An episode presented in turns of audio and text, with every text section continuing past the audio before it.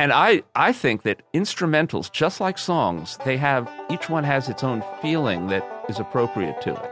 And if you play it too fast, you lose that. And if you throw in hot licks, you lose that. You know, you have to respect what that tune is about. Clinch Mountain Backstep, Foggy Mountain Breakdown. Don't throw in all the hot licks on that, because that is like barely suppressed threat and menace. It's dangerous. Happy November, everybody, and welcome to the Picky Fingers Podcast. I'm the same guy who you always hear from at this portion of the show, Keith Billick, your host. You already know me, but I only know some of you, and I do enjoy getting to know more of you. And please make yourself known. Give me some feedback or suggestions about the podcast. You can do that by contacting me at pickyfingersbanjopodcast@gmail.com. And if you are someone who has enjoyed the show and find it valuable in some way, please consider being a supporter of the show. And you can do that in several ways. The main way is to go to the Patreon page. That's patreon.com/banjopodcast to make a donation to keep the show running. I'd really appreciate that.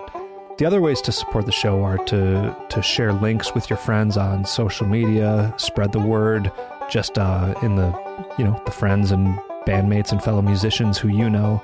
Also, if you hear guests on the show who you enjoyed hearing and you run into them in real life, as we say, feel free to mention that you heard them on the show. Or if you have a favorite player who you would like to appear on the Picky Fingers Podcast, feel free to suggest to them to get a hold of me directly, or you can get a hold of me directly. Feel free to put us in touch. I always enjoy hearing your suggestions. So once again, that's pickyfingersbanjopodcast@gmail.com to email me, or to support the show online, go to patreon.com/banjopodcast. Today's guest is a man named Ira Gitlin, and Ira was originally from the New York area. He now resides and has for quite some time in the Washington, D.C. area. And he has been very well known in bluegrass and banjo circles as a very talented player. He's a former national banjo champion, which means he won the contest at the Winfield Festival. And we discussed that a bit. So I really enjoyed talking to him. I found Ira to be a very cerebral, thoughtful player, and I really found useful his suggestions about how to approach tunes. Something that I struggle with is when you learn a fiddle tune and now you have maybe an improvised solo, what do you do to distinguish maybe that solo from anything else that you might play? And that's a challenging aspect of playing the banjo, and I think Ira gives some good suggestions about that. And I've actually found that is one of the coolest things about doing this podcast, is you get to hear from so many players who you admire and look up to, and find each of their different perspectives and how they approach this stuff. And it's really fascinating to see what similarities and what differences they each have. So anyway, he's going to tell you all about that, along with plenty of other stories about how he was learning and his history playing banjo. So I won't make you wait any longer. Here's Ira Gitlin.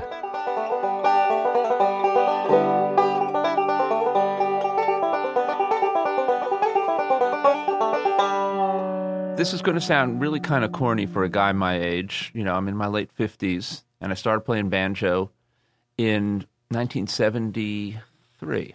And the impetus was I saw the movie Deliverance, and was inspired by the Dueling Banjos scene. You know, and it's you've seen it, right? Yeah. It's a powerful movie in general, and you know, I was a teenager, and this is one of the first real grown-up movies that I remember seeing, and so the emotions of the movie, and then the music as this kind of focal point of this kind of encounter between the suburban guys and the mountain people that they're, you know, kind of getting it onto their turf. Sure. It's just a very dramatic thing. And right around that time, this guy I had known from summer camp a couple years earlier, I saw him play Dueling Banjos on the banjo.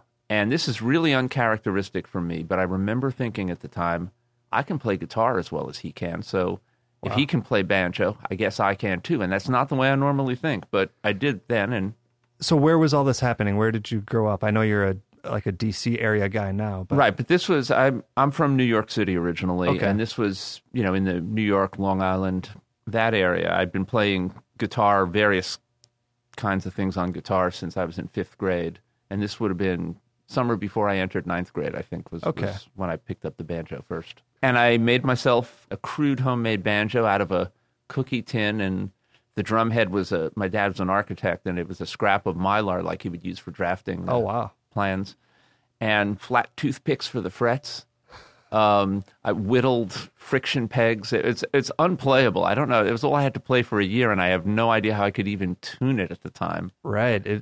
I can't imagine. It must have sounded like it was like awful. Anything, but it was, I guess, anything to get your hands engaged and your brain starting to think about it. Yeah, that was it. And, you know, what would any kid from a, you know, well-educated family would do, I went to the library to see, you know, are there books on this? And they had the Pete Seeger book, you know, the How to Play the Five-String Banjo, which, you know, it's still in print, I think, right? It's basically... As far as I know. The version that's in print now, I think, is basically the same version as the 1961 or 62 version, so the same one that I saw back in the 70s. And it's a really interesting book because... He doesn't go very deeply into any one thing, but it gives you this sort of overview of all of these different approaches to playing the banjo. The bluegrass chapter is not great. It's not very accurate. It's not very detailed. Yeah. But when at the time that book came out, it was pretty much all there was in print on how to play bluegrass banjo. And Mike Seeger, you know, Pete's half-brother, did a lot of work on that chapter. And so you were still playing your coffee can at that point with Seeger's book? So you at least had a realization that was something you wanted to get serious about. I don't know. Serious might be too strong a word at that time for me at age 15, but, you know. You pursued it. Yeah. At what point did you get some sort of real banjo? How did that come about? Yeah, let's see. What was my first real banjo? I really can't remember. At some point I had... couple of open backs when I was a little later in my teen years. I had a cousin living with us for a little while, and seeing me play banjo, he decided to start getting into it. And he got one of those cheap Japanese-made ones. You know, now they'd be made in China. A silver tone or a harmony, or something along those lines. And you know, I would play his sometimes when he wasn't using it. And you were going right for the bluegrass style because you had heard the Dueling Banjos. Yes and no, because. Well, like I say, looking at the Seeger book, I'm learning all these other things. I tried a little claw hammer. I didn't really get that right until some years later when somebody showed me some things to do different. But, you know, Pete Seeger starts with what he calls his basic strum, which is, it's a weird combination. You know, claw hammer is all downward with the nail of the hand, with the nail... the thumb, maybe not technically a downward stroke, but it's, you know, that's what's going on. The Seeger basic strum has the same rhythm, you know, that boom, chicka, boom, chicka, boom. But for that initial boom on the beat, he picks up with his index and then does a strum. I'm putting down my picks here for a minute. And, you know, if you throw in some hammer-ons and stuff, you sound like Pete Seeger. Yeah. That you get that loping feel, right? You know, the very folky sound. Yeah, and Seeger at that time in the 70s, you know, he had I don't know exactly how it was organized, but you know, he had been involved in efforts to clean up the Hudson River, and he had the sloop Clearwater, which was modeled on the boats that you know had carried freight up and down the Hudson River in the 19th century, and the Clearwater would go up and down the river and the areas around, and they would dock at various places and do concerts. So I remember seeing him at the South Street Seaport in Manhattan. I remember seeing him someplace out on Long Island, on the North Shore of Long Island, Long Island Sound. Yeah. So I actually got to see him a bunch of times, and right around when I was starting to play banjo. So that, you know, that was kind of neat. And so I was interested in trying to learn something about bluegrass, but I wasn't plugged into... New York has actually had a notable bluegrass scene, but I was not plugged into it then. Yeah. And so I didn't really know who was who and what was what. I would hear some things, some of the, especially like the college and nonprofit stations, radio stations would have bluegrass stuff. I remember Columbia University KCR had, WKCR FM. Do you remember anything specific that you were hearing that you were really drawn to in terms of bands or players? No, I just remember there was some stuff. I remember hearing Keep on the Firing Line, the gospel song. And I don't remember who the artist was, but I remember it was, you know, some really traditional-oriented version. And at some point, I started going out and hearing live bands. And I remember the first two bands I heard live represent in some ways the opposite ends of my bluegrass spectrum. Okay. Because one of them was the Wretched Refuge String Band. Did you know those guys? I do not. That was the lunatic fringe of New York bluegrass. Okay. It was this floating membership, like they would just field whoever was available for a gig. And it was spearheaded by this guy, Richie Schulberg, died a few years ago, who used the stage name Citizen Kafka. And Tony Trishka was part of that bunch sometimes, Marty Cutler. Do you know Marty? Not personally, but I know Very interesting banjo player. Andy Statman on mandolin. Sure. Matt Glazer on fiddle sometimes, or Kenny Kosack, or just it's a whole bunch of different people. And they're all relatively forward-thinking, more progressive musicians. Yeah, but who also, you know, were trained in bluegrass fundamentals. And they were wacko. I mean, they would do, like, you know, some straight-ahead old-time tune or bluegrass tune, and then they would go and, you know, do some version of some old rock and roll thing. The one I really remember was seeing them do this thing, and it's got this catchy twin fiddle thing, and I'm thinking, man, that sounds really familiar. What is it? Why do I know that melody? And then Schulberg puts down his fiddle and steps up to the mic and sings, Ilu hotzi anu mi mitzrayim, which is a traditional Jewish Passover song in Hebrew. But it's got this kind of, you know, snappy rhythm major key, and it makes a great fiddle too. So they would do stuff like that. But then the other band that I remember seeing early on was Ted Lundy and Bob Paisley and the Southern Mountain Boys. Mm-hmm. And, you know, people who are listening nowadays who might have just gotten into bluegrass may know Danny Paisley, who Danny's about my age. Well, Bob Paisley was his dad, who was born down in Ashe County, North Carolina. And, you know, was part of that bunch that came up north to the Mid-Atlantic to find work. So there was this whole bunch of them around the Mason-Dixon line, you know, in northern Maryland, southern Pennsylvania, Delaware, some. And Ola Belle Reed, the great songwriter, was part of that whole community. And so was Bob Paisley, Danny's father, and so was Ted Lundy, a banjo player from Galax, Virginia. You know, these transplanted Southern Mountain folks who I had not really had any contact with the real thing, and yet I knew as soon as I saw them, these guys are the real thing. There was an authenticity that you detected. Oh my God, yes. You know, the way they presented themselves on stage, Ted's banjo playing, which was, you know, very good, but fairly straightforward, you know. And he was such a nice guy, and you know, imagine like you've got this pre-war master tone flathead, and this teenager who doesn't know a hell of a lot about anything comes up to you and asks, you know, if could I try your banjo? Oh sure, yeah. He was just the nicest guy, and it's a shame Ted ended up killing himself. I think he had problems with depression and stuff back in 1980, and after he did, Bob Paisley kept the band going. At various times, two of Ted's sons played in the band, T.J. Lundy, Ted Jr., and Bobby Lundy. T.J. played mandolin and fiddle. Bobby is a great banjo player. And at some point also, Danny Paisley joined his dad. And then after Bob Paisley died, which was 2004, 2005, something like that, Danny kept the band going. And in fact, even kind of kept it going even more, because I think his dad maybe didn't want to travel, wasn't willing to travel as much as Danny was. And now they're, you know, nationally known, and that turned into Danny's band that Danny Paisley tours with. Danny Paisley wins awards for and Southern Grass, A good friend of mine, Mark Delaney, is playing banjo with them, and that's really neat to see. You know? Yeah, for sure. So how did you actually begin learning? Did you find a teacher around there, or what kind of things were you working on? No, I didn't. I was learning out of books. Actually, before I even made my banjo, this is kind of interesting, I think, from my historical perspective. When Dueling Banjos became a hit, Warner Brothers, you know, it was the company that did the film and the recording, they released tablature of Dueling Banjos, and it had the tablature for the guitar and the banjo. Mm-hmm. And the guitar is very accurate. Okay. The banjo is wildly inaccurate. Not so much. And, you know, at the time, what did I know? I tried playing it. I can't play this thing. So I thought, well, maybe when I get better, I'll be able to play it. And I just sort of messed around with stuff that followed the chords. Years later, after experience, you know, a lot more experience playing banjo and writing out tablature and trying to transcribe solos, I realized what had happened in a lot of cases.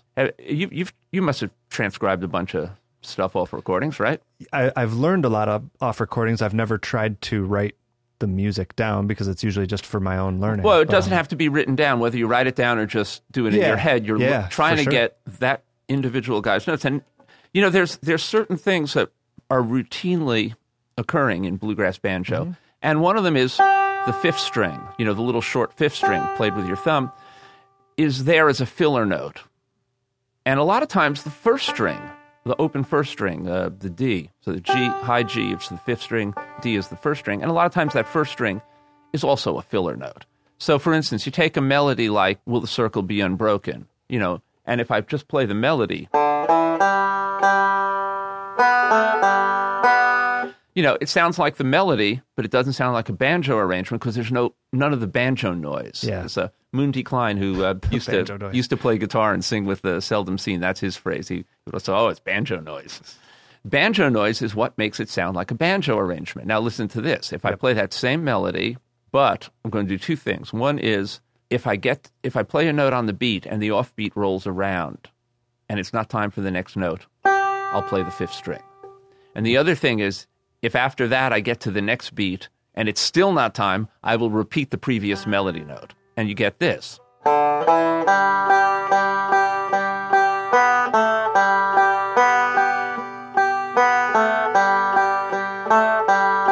all of a sudden, I'm just playing all of that with my thumb, and now it sounds like a banjo arrangement. A simple one, but... Yeah, the skeleton is there. Right, and that's all thumb. And if after every one of those thumb notes, I use my middle finger,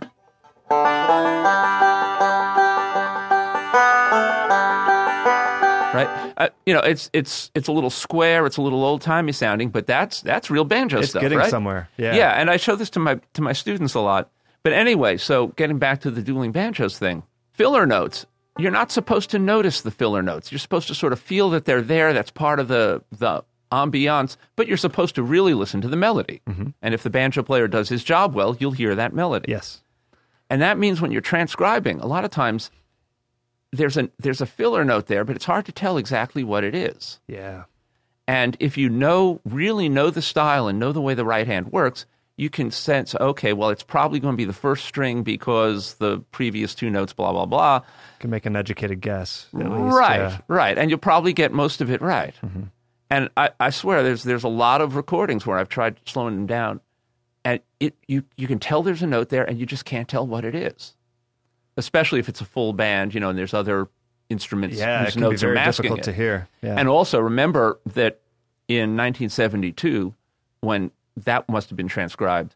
That was analog. So when they slowed it down, you know, it goes down by whatever percentage they... An octave, probably. An octave, or if they don't slow it down to half speed, you know, maybe a fifth or somewhere something. In between. And it goes like that, you know. That's really weird to transcribe like that. So what I figured out years later, looking at a copy of it, was whoever transcribed that was probably not a bluegrass banjo player. He was probably a guitar player who knew his music well. He knew how the banjo was tuned. He knew how tablature worked, but he didn't get a lot of the filler notes right. And there's a lot of cases there where if there's like a first string and a fifth string in that order, you get something unplayable in some of those places. But if you switch them around and do the fifth string and then the first string, all of a sudden you get something that's a reasonable right-hand pattern. He would get those, whoever did it, would get that part right, going fifth to first. Well, what I'm saying is that if you switch the order of the two filler notes, mm-hmm. or replace some of the first string filler notes, instead replace them with fifth strings, right. or vice versa, then you get something playable. Yeah. But if you don't really know the style, you wouldn't know that. Then there's other things like, you know... a lick like that, right. You know, if you're an experienced player, you hear that and you know right away what it is. Low D, hammer on the second string, mm-hmm. follow that second string up with the open first string, you know. And there was a lick somewhere in there that was kind of like that, except it wasn't that. And, you know, to you or me or most of your listeners listening to it would say, oh, yeah, I know what that lick is. This guy did not. He had to piece it out note by note, and he didn't get it quite right. Mm-hmm. So this was years later that I went back to look at this, and I realized that was what was going on. It must have been transcribed by somebody not familiar with bluegrass banjo style, but was a good knowledgeable musician. And just whatever the notes that he figured out was, he put them on the fingerboard wherever there was a note that corresponded to right, that. You know, he's somebody who knew how the banjo was tuned and knew that you played with your thumb, index, and middle. But yeah, that's my take. And by the way, I think you're probably right. That's what I would... Before I started doing music more regularly, for a brief while, I was in grad school for classical studies, you know, Greek and Latin language and history and all that. And one of the things that fascinated me was looking at old manuscripts from the Middle Ages, and you can learn a lot by looking at the mistakes in the manuscript, because when somebody's copying it, there's always mistakes. And there was this one manuscript I chanced on. I was assigned it by my professor in one course. He assigned each of us a manuscript in the rare book room to just look over and deliver a report to the class on what you found. Okay. And for some reason, I ended up looking at this. It was a well-known work that was widely read in the Middle Ages. And it was this copy that had been written out just probably a few decades before printing started becoming normal. So this is like the 1400s.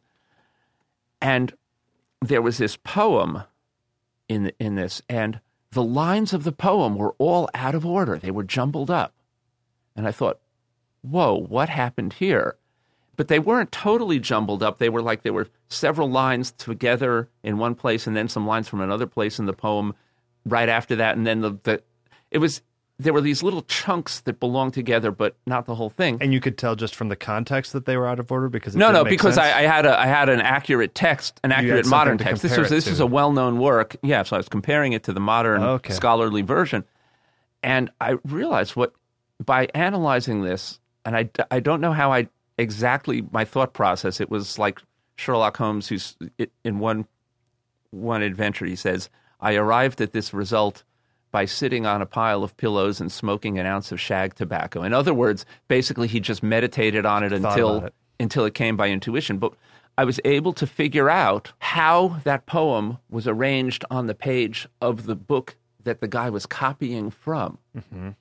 You know, because there must have been, the poem must have occupied part of one page and then spilled over onto the next page, and it must have been written in two columns.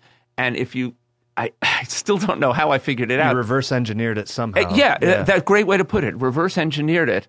And what I did was I Xeroxed the modern edition, and then I cut it up into pieces and taped them out so that they matched what was in this. And I thought, what are you going to do to get from this to this? And it's a similar kind of thing with this Dueling Banjos. Why, you know, instead of saying, oh, this is totally wrong, it's like, why is it totally wrong? Uh-huh. Why are some of the things right and other things are just clueless, you know? Yeah. I find that fascinating. That is really interesting. That's an interesting way to approach it, although kind of maddening, I suspect. Yeah. Trying to find out what's in the mind of banjo players is that's a scary place to go, or even non-banjo players, as it turns out. So what was the next step in your progression? What kind of things did you work on? And at some point, I got a copy of the Earl Scruggs book after I'd been trying to play for about a year, and I learned stuff out of that. And, of course, this is the first edition of the Earl Scruggs book, which has all those famous typos in it. I don't think I was seriously damaged by any of the typos. Yeah. But, you know, I'd already learned a version of Foggy Mountain Breakdown. You know, I learned Earl's Breakdown, Flint Hill Special, a bunch of that stuff. I had a friend who started playing guitar around the same time I did, and we would, you know, we'd get together and play together. And at some point, he started picking up mandolin, and then we had another friend from school who was playing guitar. So I was trying to play with people, but I still wasn't really plugged into the scene such as it was. And then when I went away to college, I went to Swarthmore College in Pennsylvania, and ended up playing with a bunch of people there, including a friend of mine who's now a history professor, who is just one of the best musicians I've ever known. Is a guy named Charles McGovern. Okay. He's a history professor at William and Mary now. But he played guitar and mandolin, and he was kind of the leading light of the band that I was in. So I played banjo, and we had somebody somebody played fiddle and somebody played bass, you know, basic bluegrass instrumentation. And so that was, I guess, for bluegrass anyway, that was like my first experience of being in a situation where, yes, we're looking to put together material and we're working on arrangements and figuring out harmony parts. I already had dabbled in that, but this really gave a little more focus to it. We weren't very good, by the way. I just want to make that clear. Well, hopefully we're all still learning. So yeah, that's for sure. It's nice to be able to look back and think that you've progressed since then. Yeah.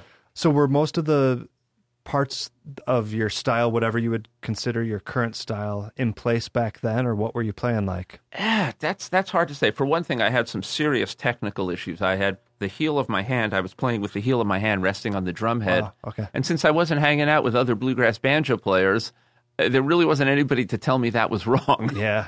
And but by that point I had learned some melodic style, and I was always interested in a bunch of different kinds of music. So I was occasionally trying things out on banjo that, you know, were well outside of the bluegrass realm. Like pop music or classical? Yeah, you know, just little bits of all sorts of things. Okay. Part of me, the way my mind works for music is, I think I'm maybe not so much a player as I am an arranger. I mean, even when I'm playing, some part of me is arranging.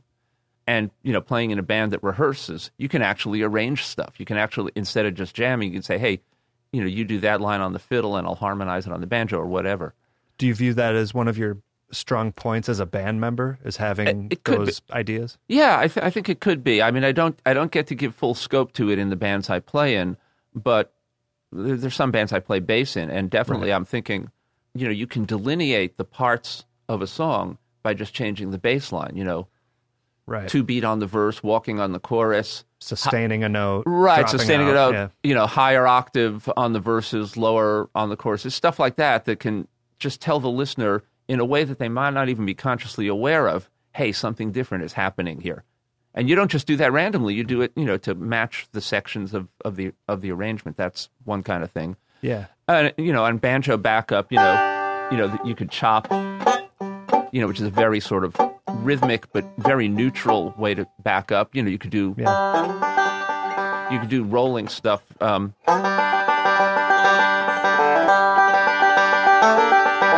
You know, which is, and you can keep it very neutral. You know, just kind of make some banjo noise. Right, texture. Not play the notes. You know, in any chord, there's two notes. The first note, the root, and the note that's a fifth above. That's the outline of the tonality. So for a G chord, I know you know this, but maybe some of your listeners might. Yeah, go ahead. You know, for a G chord, well, G is the root. You don't have the root, you don't have the chord. But if I just play that note and say, what chord is that? You have no idea. It could be, you know, it could be part of an E flat chord, an E minor. It could be part of an A seventh, blah, blah, blah. As soon as you play the fifth along with it, the fifth is a finger pointing at the root saying, that's the root. And that's what rock guys will call a power chord. It's not really a full chord, it's just the one and the five. You know, and you go... Right, that's, you know, that's what you're hearing in heavy metal and a lot. And it's, you know, it tells you the basic tonality, doesn't tell you if it's major or minor. And there's one more note that makes a major or minor chord, and that's the third. Sure. You know, so in a G chord, it's the third note of the scale, G, A, B, you know, going up the scale. And that third note is a B, and that tells you that it's major. And it also fills out the thing and makes it rich and savory. Or if you make it, instead of a B, you play a B flat, leave the G and the D the same. It's rich and savory, but with a different flavor, but still... And if you steer clear of that third note, it doesn't get in the way of whatever is important to happen. Which, you know, if the singer is singing, that's the important thing. If a fiddle is playing a fiddle solo, that's the important thing. Yes. But you could also, depending on the feel you want for the song, you could have something more assertive. Like for one thing, you can put in, you know, little filler licks at the end of the line. So, you know. And by the way, I am really not much of a singer, so I'm going to sing just for demonstration purposes. Okay. And that's I'll auto-tune it before I release please. You know, so you say, I was standing by my window on a cold and cloudy day. You hear that? There's a little space to fill. You know, that's the place to do it. Yeah. You know, where it's not going to get in the way. But, you know, maybe people who are a little better tastefully than I am might find ways to put in more assertive stuff that would complement the singing. You know, and you could have much denser backup. You know, I was standing by my window on a cold and cloudy day. That probably wouldn't have sounded really good if I did it in a band, but, you know, there's more stuff you can do, and it's kind of a judgment call. And if you're, you know, if you're playing in a band as opposed to a jam session, you know, everybody in the band kind of gets to say, hey, you know, that's a little too much, or hey, I like that, do more of it, you know. And yeah, that's something that comes with experience, I think, is knowing what that's going to do to the sound and choosing whether that's a good idea or not. And, you know, of course, you know, the old saying, you know, good judgment comes from experience. Experience comes from bad judgment. Bad judgment. Right? Yep, I do. You know, and if you're playing like you're, oh man, these are such cool licks, and then everybody's giving you dirty looks, well, okay, that's, you know, that tells you. Got to break a few eggs, right? Yeah, to make an omelet. So speaking of your penchant for arranging, how did that lead into, I know eventually you were a festival contest competitor. You ended up winning the best known of the contest, the Walnut Valley. Right. I imagine your arranging skills had a lot to do with that. They did. And Walnut Valley it's officially the Walnut Valley Festival, but it's in Winfield, Kansas. And that's a lot of people would just call it Winfield. It's Winfield, right. Yeah. I would not have thought to go out there, but for Tony Furtado, mm-hmm. you know, do you know where is Tony living now? Is he in? I thought it was Colorado. But I couldn't remember. Could that be a long time ago? Well, he was there at some point. He was also, I think he was in Portland at some point, but I can't remember. I couldn't say for sure. I see him on Facebook and, you know.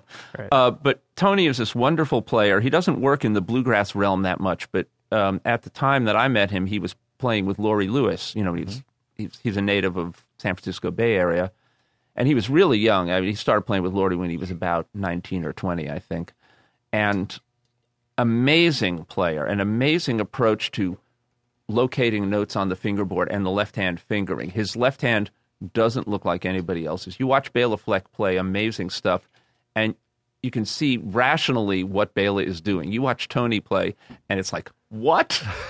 I've heard many people say this. His hand looks like a spider crawling all up and down the fingerboard. Have you ever seen him play? I don't think so. You've got to see it. It's amazing. And then for a couple of years, I had moved down to Washington, D.C. by this point, and for a couple of years, Tony was living in the D.C. area. So I would run into him at parties, and I'd get a lot of chances to see him play close up and jam with him. And I was asking him for advice. You know, this guy's a bunch younger than me, but way better player, you know. And he said, well, you know, transcribe Earl. So I thought, okay, I'll go for a recording that's not in the Scruggs book, and I picked Fireball Mail. Yeah. Oh, dang. Yeah, I'm not warmed up here. I'm sorry.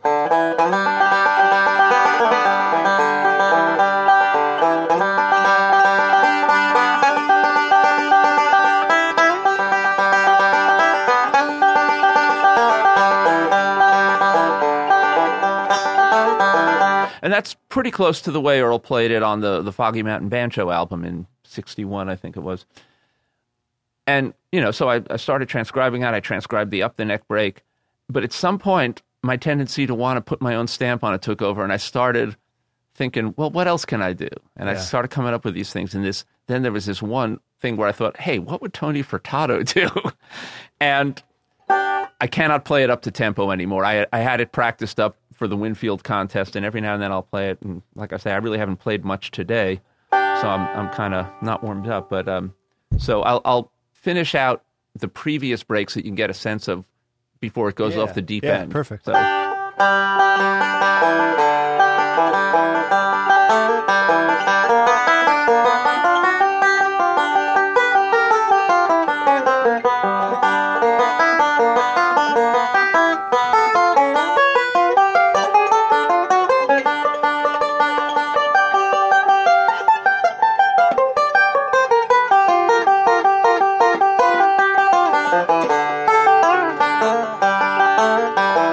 So, you know, I started, you know, that's That's it's kind of weird sounding, but it's pretty. It kind of makes sense, right? But at some point, so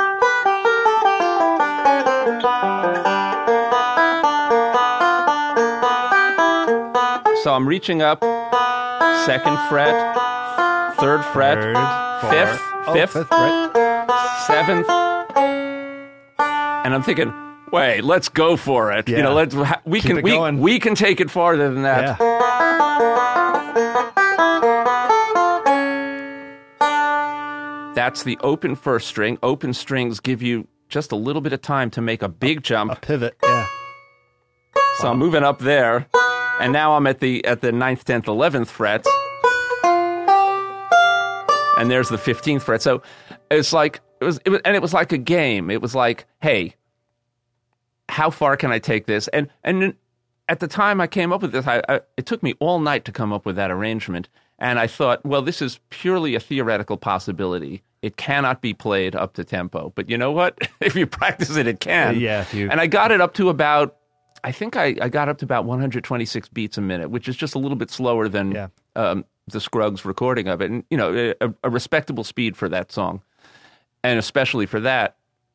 But getting back to arrangings, listen, if you listen to that arrangement, I'm not going to inflict it on you again, but even though it does all sorts of weird things, it follows the basic contours of the melody going up. The high point of it is in the same place that the high point is of the basic melody. Wow. Okay. And, you know, it doesn't track it totally, obviously, because it's doing some different stuff, but, you get weird things like, you know, the flat seven, which is a standard bluesy note, mm-hmm. and the flat five, which is a less standard but still kind of bluesy note. Yeah, so you at least felt like even though you were getting out there, it was still like a good faith playing of the song through that lens of what would Tony Furtado do. Yeah, kind of. And, you know, when I actually did it in the contest, I started out the first time through, I did it as close as I could to the way Earl did it. And then the variations got, you know, I did a variation.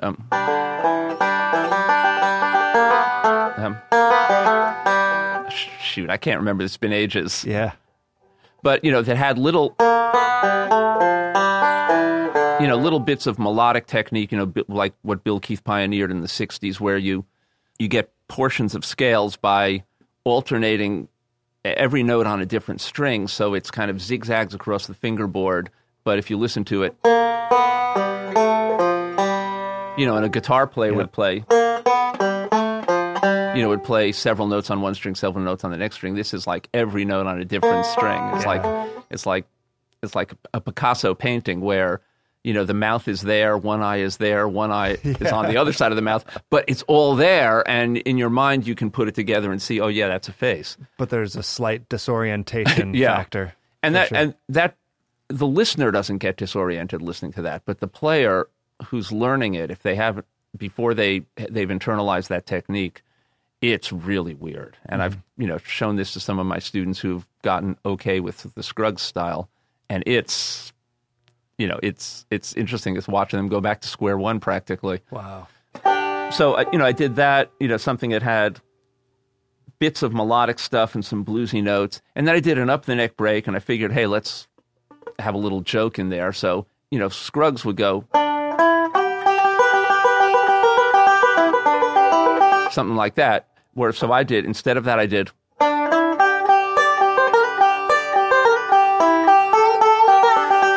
you know, so a little bit of the Andy Griffith theme, but not to harp on it, just enough so that by the time you say, oh yeah, I see what that is, I've moved on, you know. Yeah. So that was, I thought, was kind of a cute thing.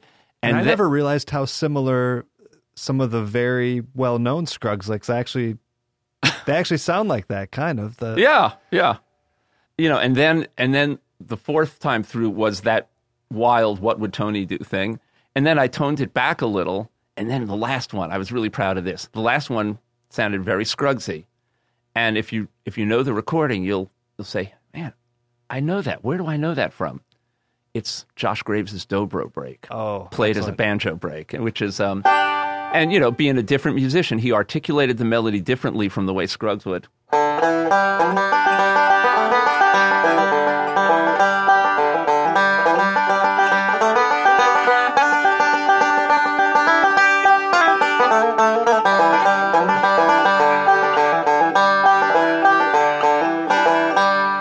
So, you know, there's certain things like that da-da-da-da-da that you hear in the dobro break. That's the part I recognize the best.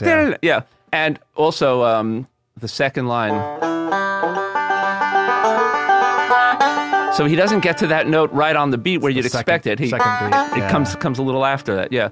So that was the idea, was to do something that still sounded like a fairly straight-ahead bluegrass version, and it would be recognizable, but it wouldn't be the Scruggs thing that you know. And it's kind of a little sort of playing little jokes with the listener. You know, it's like, hey, you recognize this, huh? Yeah, it's an inside joke in some ways, but it sounds good on its own either way. Right, so. And, you know, I think there's probably a lot more that could be done like that, because the dobro and the banjo, you know, in bluegrass, the dobro is usually tuned to an open G chord, and the first, second, and third and fourth strings are exactly the same as on a banjo. Yep. So, you know, we tend to do more rolling. Dobro will let a note sing out a little more, but so you add some of those filler notes in, but you can get the main articulations off of a dobro part. And that's something else I like to do, is like to... I remember banjo player I know out on the West Coast, Sonia Shell, lives in the Bay Area. Now, of course, I'm in touch with her on Facebook, but she doesn't use it much. But at one time, we were in touch a little bit more, and she was saying she had a recording session to do for somebody, and they wanted to do Clinch Mountain Backstep. And her issue was she didn't just want to do it, you know, just the way you always hear it, but she didn't want to do all sorts of melodic style and weird stuff, because that wouldn't be appropriate for that tune. So she was saying this was like what she was working through at the time. And I remember thinking, okay, well, what would I do for Clinch Mountain Backstep that's straight ahead but different? Different but not. And, okay, so I'm going to... Yeah. So now we go into the sidebar. The Johnson Mountain Boys recorded a song called, well, an instrumental called Newton Grove.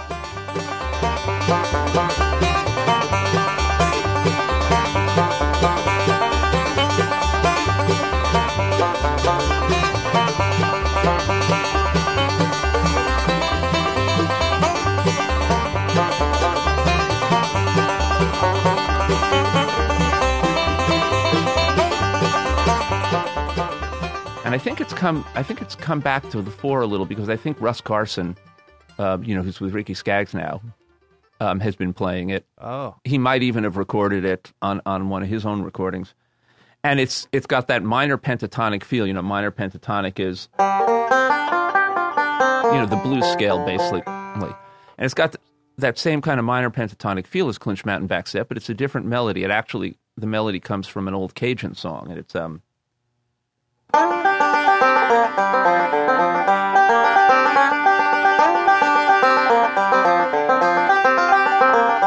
And what Richard did was, you know, that's the melody note, but he does, and that's, I'm playing it there on the first string, third fret, which when you hear it, that's the first place you go to look for that note, but that's not where he played it.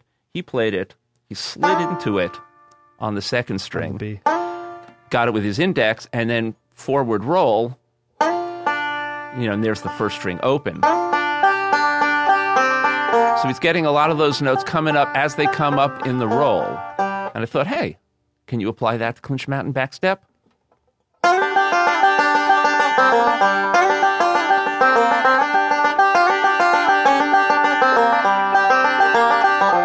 You know, something like that. Yeah. So it's something that's appropriate to the tune. It doesn't disturb the ethos of the tune. Can I use a word like ethos in this podcast? You can say whatever you want. All right, yeah. And, you know, whereas if I did, you know, that would be, oh, you know, this guy's trying to show off. So it doesn't draw attention to, you know, hey, look at how virtuosic I am. The attention should be on that tune. But it does something a little different from what you normally hear. And this is another beef of mine. I think there's, I think, a sort of a feeling among a lot of, not professional players, but people who are like decent jam session players, you know, who maybe don't perform, but, you know, decent players, that when you play an instrumental, you know, that's where you throw in all your hot licks, and that all instrumentals are basically forums for that. Vehicles. For I think that instrumentals, just like songs, each one has its own feeling that is appropriate to it. You know, and you take something like ground speed, or you know, ground speed is a.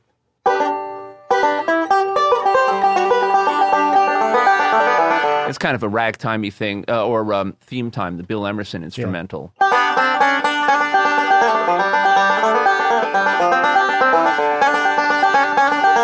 You know, those are just like happy romps, and you can throw in all your hot licks, and that's just, it's all in good fun. Yeah. Take something though like Gold Rush, you know, the Bill Monroe, Byron Berline instrumental.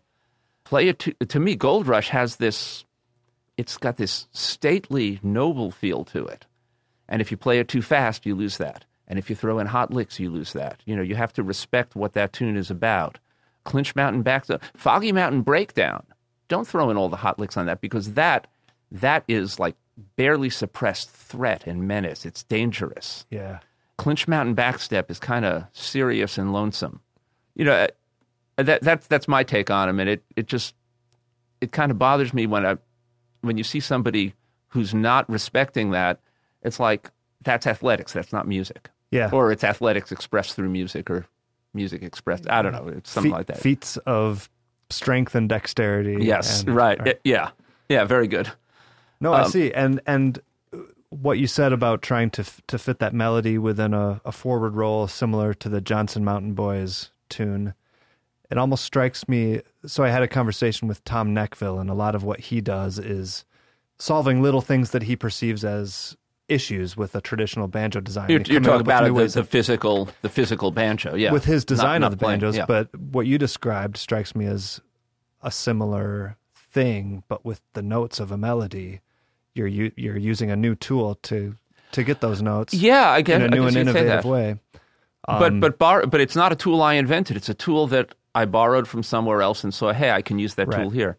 Yeah, and but it's a really good approach for people like often myself who I don't know how to think of new ideas of what to do. Like, where do you just come up with ideas? And that it's really good to have approaches like that. Yeah, yeah. That. But also, as far as like what's appropriate to the song, I think people don't have as much of an issue with that when it's a song with words, because the words kind of tell you what the feeling is about. Yes. You know, like a gospel song, you know, you're not going to throw in the... In fact, a lot of gospel songs, people won't do full breaks. They'll do turnarounds, even if it's, you know, an up-tempo song where, you know, a full break wouldn't take too long. Yeah. I think maybe what's operating in people's subconscious there is, you know, we want a break here, but we don't want to detract too much from the message of the song. The message is the important thing.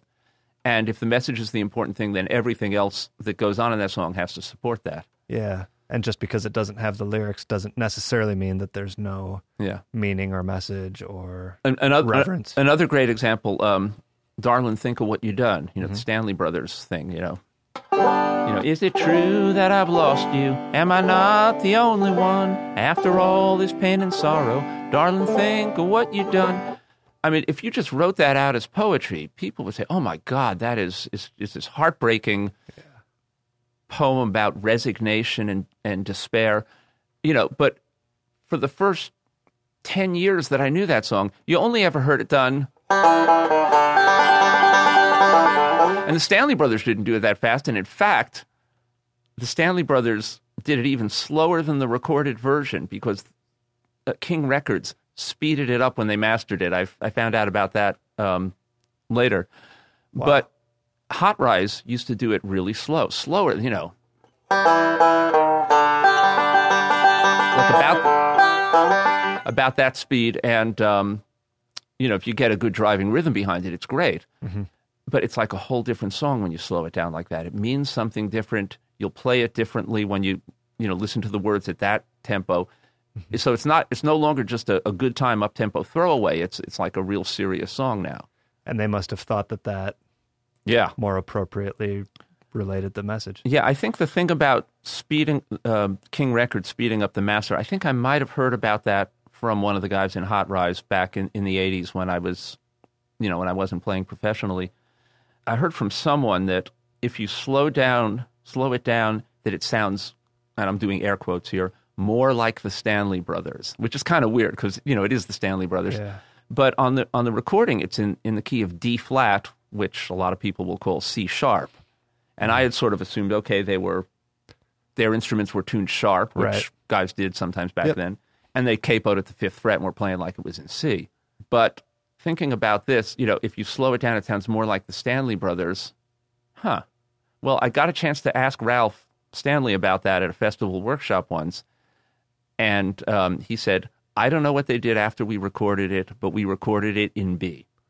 Okay. So that's a full whole tone lower. Step, yeah. Whole step, which is, I think, in the analog realm, I think that translates to about 10 or 11% difference in speed. Okay. So the Stanleys weren't doing it wicked fast to begin with, and then slow that down by about, 10%. Right. And you're getting something that's a little closer to what Hot Rise was doing.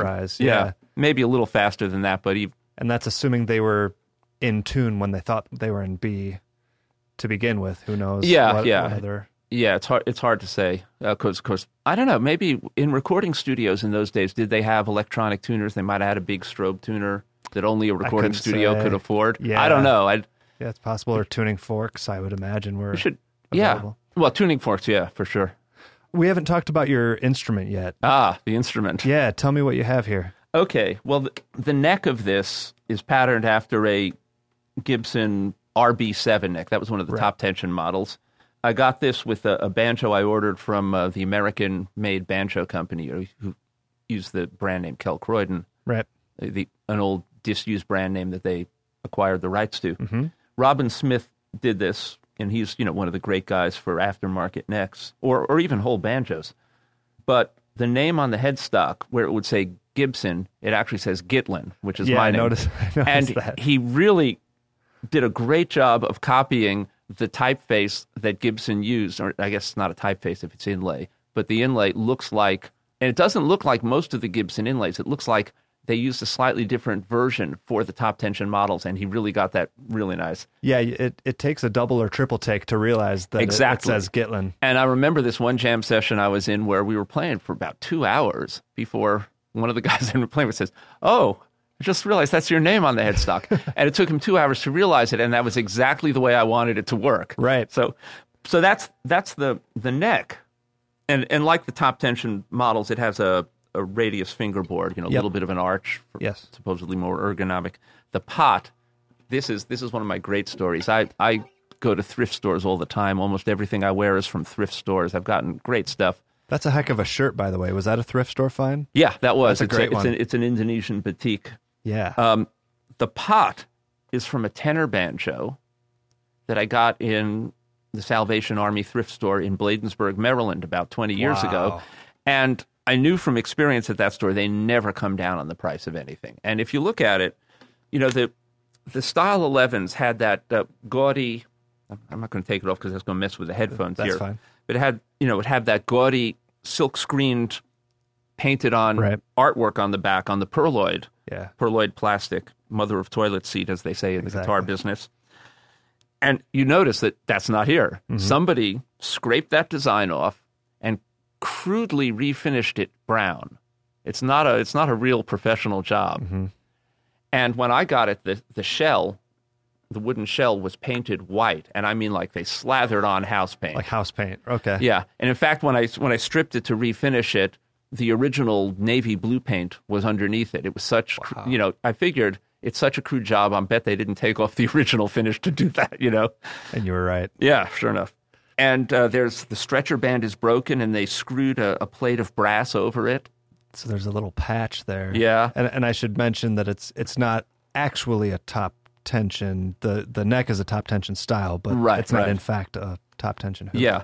And this is the Style 11 banjos. That wasn't part of the Gibson Mastertone line. Mastertone was their name for the banjos that had tone rings. Yeah. There was a few models though that were just sub Mastertone. All of the construction is the same, but no tone ring. Instead, it's just got a little brass rod bent into a hoop, sitting on top of the shell that the skin bears down on. There's a hole in the side of the resonator, which I think was probably for a cord for an electric light. So back in the days when they had skin heads, they would sometimes put a light bulb in there to dry out the skin head on a humid day. Oh, in fact, interesting. I worked in a Western swing band I played bass in, Our old drummer was considerably older than the rest of us, and he was saying that back like in the 40s and 50s, if it was a rainy day and he was playing at a restaurant or a bar, first thing he would do would go back to the kitchen and hold his drums one by one over the burners of the stove to dry out the heads. Yeah. That's incredible. So this is kind of a way to accomplish that same thing. Anyway, yeah, I bet you're right. So that still only has it still does not have a true bluegrass tone range. No, it still has the hoop. And, there are people, well-known players. First of all, Scruggs was playing one of these in 45 when he joined Bill Monroe's band. He didn't get his RB3, the one that he later traded to Don Reno. Mm-hmm. He didn't get that for several months after that. And there's recordings from March of 46 where you can hear Scruggs playing on it, and it crackles. Of course, he probably had that head tightened down to within an inch of its life. Yeah. And anyway, so they wanted $200 for this, and the tenor neck was unusable. It was somebody had played that thing hard, put it through the ringer. But that's not why you wanted it anyway. Right, so. Right. But, and I could see how really beat up it is, and you can see the flange is bent, as a lot of them are. Yeah, there's about at least a quarter-inch gap there in between the on that side, resonator and the flange. And I didn't know as much about these back 20 years ago, but I knew it was Gibson because I could see the pattern of the flange cutouts. And I took off the resonator, and unlike many examples of this model, it actually had Gibson numbers in it. Factory order numbers. And I knew that those looked like the kind of numbers Gibson used. But I wasn't sure it was I didn't know if it was going to be playable, because it didn't have a five-string neck, didn't have strings on it. Who could tell? Had some issues, yeah. Yeah. So I called up Mike Munford. This is before cell phones. I went over to... like a payphone? I went over to a payphone down the block, and I called up Munford, and I described it to him, and I said, is it worth what they're asking? He says, oh, yeah, buy it right away. Uh-huh. So I did. And, there's some great players nowadays who are playing banjos, either old ones or new ones, that have this kind of configuration, all the same metal parts except just the brass hoop. Sammy Sheeler plays one sometimes. I think he's had some back issues. A lot of banjo players do after a number of years. Yeah, how much weight do you figure you save by that? At least 2 pounds. A couple pounds? 2 pounds at least. Mm-hmm. Sammy does that some. Craig Smith, who is not as well known to the general public, is a great player in North Carolina. All the professional players know who he is, and he's been on albums by David Greer and Jerry Douglas. Jerry Douglas is where I know his playing from the Slide Rule album, right? And Laurie Lewis and David Parmley and... Bobby Hicks. I mean, these guys like that, know what a great player he is. And he used to play a fair bit with Laurie when she would play on the East Coast. Okay. But he got an old style 11 in the early days of eBay. And I've played his, and his is great. Well, you're making me very jealous. I think the days of these thrift store finds and even an eBay find. Yeah. It's probably over, but doesn't keep me from looking every once in a while. You got to check. Yeah. I've never found another decent banjo in a thrift store. I found some, junkers like, a beginner might play, be okay for beginner to play on. Mm-hmm. But yeah, I've never found it. I've never found another pre-war Gibson in a thrift store. Oh. Yeah. You're saving it for me, hopefully, to find it instead. Uh-huh. So We're pretty much out of time, but what's the best way for people to find your music and figure out what you've been up to? Well, thanks for asking. I do have a website, and believe it or not, it's iragitlin.com. I never would have guessed. iragitlin.com. And, I've got my performance schedule, little blurb about who I am. I've got a page about my teaching because I teach a lot of private lessons and music camps and stuff. I've got a few clips right on my site, but also a bunch of links to YouTube of me playing. Not all bluegrass, a lot of different things. I play with a honky-tonk country band and a western swing band and so forth. You play a fair bit of upright bass, too. We didn't really talk about that. But Right. I play upright bass with the western swing bands, and I've played upright bass with several fairly big names in bluegrass that I don't think my banjo playing is necessarily good enough to pass muster, but I think I held my own with them on bass. Good. and stuff like that. And, you know, if anybody's in the Washington DC area, you know, look me up, give me an email. There's a contact page, you know, on my website also. Yeah. Because I'm always interested in meeting people in the bluegrass and the banjo community. It's great that we have, it's not a geographical community, but it is a community, but it's spread all over the world. And I just love that. We all got to stick together. For sure. And we do. Yeah. Yeah. Great. Well, hey, it's been a pleasure talking to you. Thanks for giving us your time, okay? My pleasure, Keith. Thanks for asking me to do this. Take care. And that's going to wrap it up for this episode of the Picky Fingers Podcast with special guest Ira Gitlin. Once again, you can email me by going to pickyfingersbanjopodcast@gmail.com.